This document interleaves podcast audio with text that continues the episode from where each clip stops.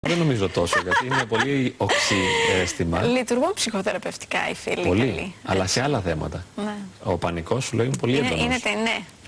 Είναι βαρύ περιστατικό. Ε, Μου είπες προηγουμένως ότι έχεις βιώσει κάτι τέτοιο, αλλά νομίζω πως δεν το έχεις ζήσει τελικά. Ναι. Εσύ είσαι με ένα πολύ αρνητικό ερέθισμα, έχεις ένα υγιή μηχανισμό άμυνας, όπου παγώνεις το συναισθηματικό σου κόσμο για να μην βιώνεις την οδύνη.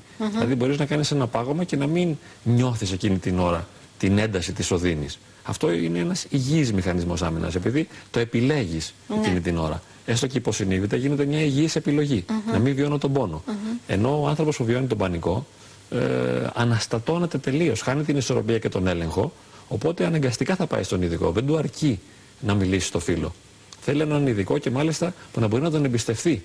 Να, έχει, ε, να είναι ένας άνθρωπος κύρους, όχι οποιοδήποτε.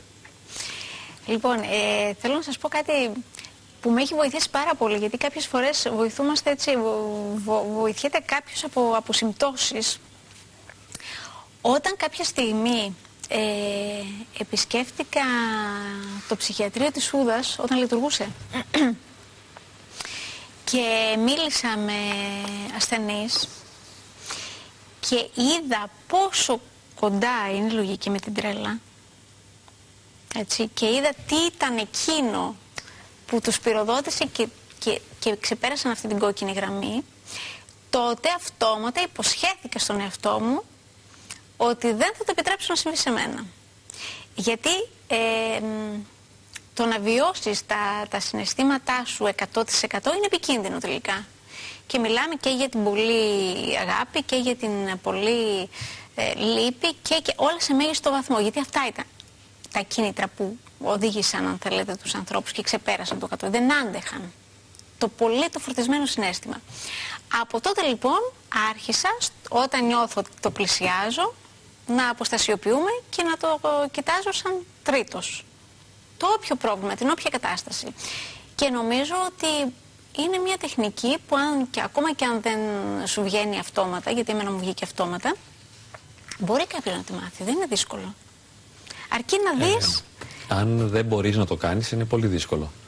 Αν Ναι. μπορείς να το κάνεις είναι εύκολο. Σωτήριο. Οι άνθρωποι που πάσχουν από ψυχικές νόσους είναι υπερευαίσθητοι, είναι πολύ ευάλωτοι. Είναι πολύ Έχουν πολύ ευάλωτοι. ευαίσθητο συγκινησιακό μηχανισμό και έχουν αντιλαμβάνονται... αφαιθεί στο συνέστημα. Εγώ νομίζω πως δεν είναι επιλογή τους. Αυτό Όχι είναι όμως βέβαια, μια όχι βέβαια. υποκειμενική Δεν το ερμηνεία. έλεγξαν. Δεν κατάφεραν να το ελέγξουν. Νομίζω πως δεν υπήρχε αυτή η δυνατότητα και αυτό θεμελιώνεται και σε μια προδιάθεση γενετικού τύπου Ναι. ε, κατά τη δική μου αντίληψη ότι είναι δηλαδή γενε- μια γενετική προδιάθεση Που κάτω από και, κατάλληλες μ, συνθήκες- κάτω από κάποιες συνθήκες μετά ε, Ναι, σίγουρα όμως θα ε, συμφωνήσουμε ότι είναι τα πιο καλά παιδιά. Δηλαδή αυτό Καλά, αν δεν το μπορούσαμε να πούμε ποιοι είναι οι συζητάμε. καλοί άνθρωποι Δεν το συζητάμε.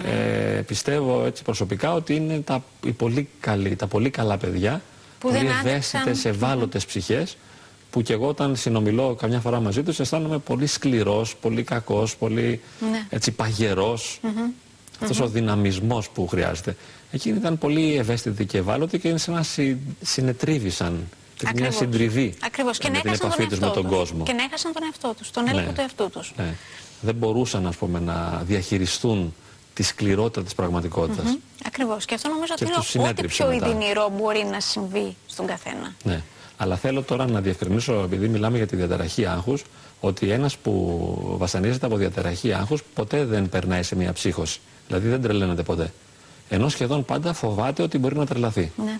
Έτσι και εγώ δεν κουράζομαι ποτέ να το επαναλαμβάνω αυτό ότι δεν πρόκειται να τρελαθεί, δεν πρόκειται να συμβεί κάτι τέτοιο. Πρέπει να έχετε την απόλυτη βεβαιότητα ότι άλλο να φοβάμαι ότι μπορεί να τρελαθώ και άλλο να τρελαίνομαι, σε εισαγωγικά η λέξη τρελαίνομαι, που σημαίνει δηλαδή, δεν σημαίνει ακριβώς αυτό, αλλά με ψυχιατρικό τρόπο αν πούμε παραλήρημα, ψευδεστήσεις, παρεστήσεις, ένα τελείριο, δηλαδή δεν θα περάσει μια τέτοια κατάσταση ε, απώλειας του εαυτού και πε- να κάνει ένα πέρασμα σε μια κατάσταση ψυχοσική. Απλώς ε, φοβάται, τρομάζει, επειδή χάνει τον έλεγχο και δεν είναι κυρίαρχος του παιχνιδιού. Μάλιστα.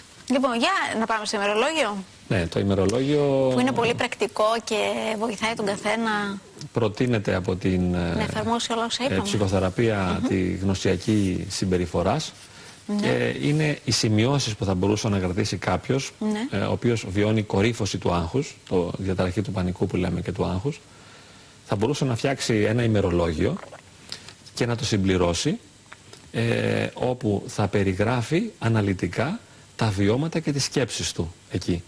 Θα, ε, η, η αριθμή 1, 2, 3 σημαίνει ε, περιπτώσεις, περιστάσεις όπου βιώθηκε η κορύφωση του άγχους. Αν κάνει μια λεπτομερή και αναλυτική καταγραφή των εμπειριών του, μετά από την καταγραφή 5, 10, 20 εμπειριών, θα δει ότι τα ίδια και τα ίδια επαναλαμβάνονται, τίποτα καινούριο δεν γίνεται και ότι όλα αυτά ήταν ακίνδυνα, εφόσον και τώρα παραμένει ε, απολύτως καλά. Θέλω ε, να μας δώσετε, θέλετε να μας δώσετε ένα παράδειγμα; Ναι, δηλαδή ημερομηνία, ώρα και τόπος. Ναι. Είναι, ας πούμε, Πού μου συνέβη, ας πούμε, και πότε. Μου ναι. συμβαίνει 30 ε, Οκτωβρίου, η ώρα είναι 8 ναι. και ο τόπος είναι η τηλεόραση. Ναι, τηλεόραση. τηλεόραση. Ωραία διαφήμιση μας κάνετε. ναι. Ερέθισμα που προκάλεσε τον πανικό, τα φώτα, η ανάγκη επίδοσης, ε, το γεγονός ότι πέφτει η κάμερα επάνω μου κλπ. Ναι. Ε, Αισθήματα που γρα, Γράφω δηλαδή, προσδιορίζω τον τόπο, το χρόνο, την ώρα, το ερέθισμα που προκαλεί, γιατί υπάρχει ένα ερέθισμα. Αυτό που νιώθω είναι ε, σε βιωματικό, σωματικό κυρίως επίπεδο, τα συναισθήματα. Δηλαδή νιώθω άγχος, φόβο, άγχος, ταχυπαλμία, σφίξιμο, ένταση, εφίδρωση, ξερό στόμα, κοκκίνισμα, ε, άναμα, όλα αυτά.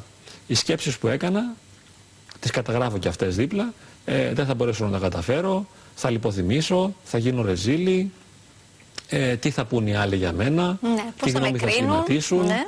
ε, δεν πάω καλά, θα χαθώ, θα καταστραφώ, θα διαλυθώ, θα πεθάνω, θα τρελαθώ, οτιδήποτε δηλαδή. Ναι. Καταγράφω συγκεκριμένα.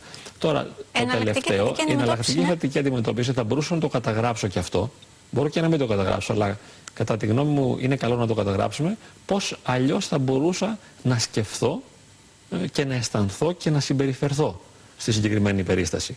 Δηλαδή γράφω εκεί ότι δεν πειράζει, ε, αφήνω τον εαυτό μου να φανεί έτσι όπως είναι να φανεί, δεν προσπαθώ τίποτα, δεν θέλω να δείξω τίποτα, δεν θέλω να φανώ με κάποιον τρόπο, είμαι απλά ο εαυτός μου, με αποδέχομαι πλήρως, σέβομαι αυτό που είμαι και αυτό που νιώθω και το αφήνω να εκδηλωθεί ελεύθερα. Δηλαδή γράφω μια εναλλακτική θετική ε, αντιμετώπιση. Δεν σημαίνει ότι μπορώ και να το κάνω. Απλά το γράφω για να ξέρω πώς αλλιώς θα μπορούσαν να ήταν τα πράγματα. Ναι. Εάν λοιπόν καταγράψω λεπτομερώς 5-10 τέτοιες εμπειρίες, ε, καθώς τις διαβάζω ξανά μετά. Βρίσκω πολλές ομοιότητες. Ναι. Ε, βέβαια, από την προσωπική μου εμπειρία βλέπω ότι πολλοί βαριούνται να τα γράψουν. Ενώ τις χαλαρώσεις τις κάνουν πιο εύκολα, βαριούνται. Ε, είναι όμως αποδοτική και η καταγραφή. Ε, έχω δει όμως μερικούς καλλιεργημένους επισκέπτες στο γραφείο μου. Ε,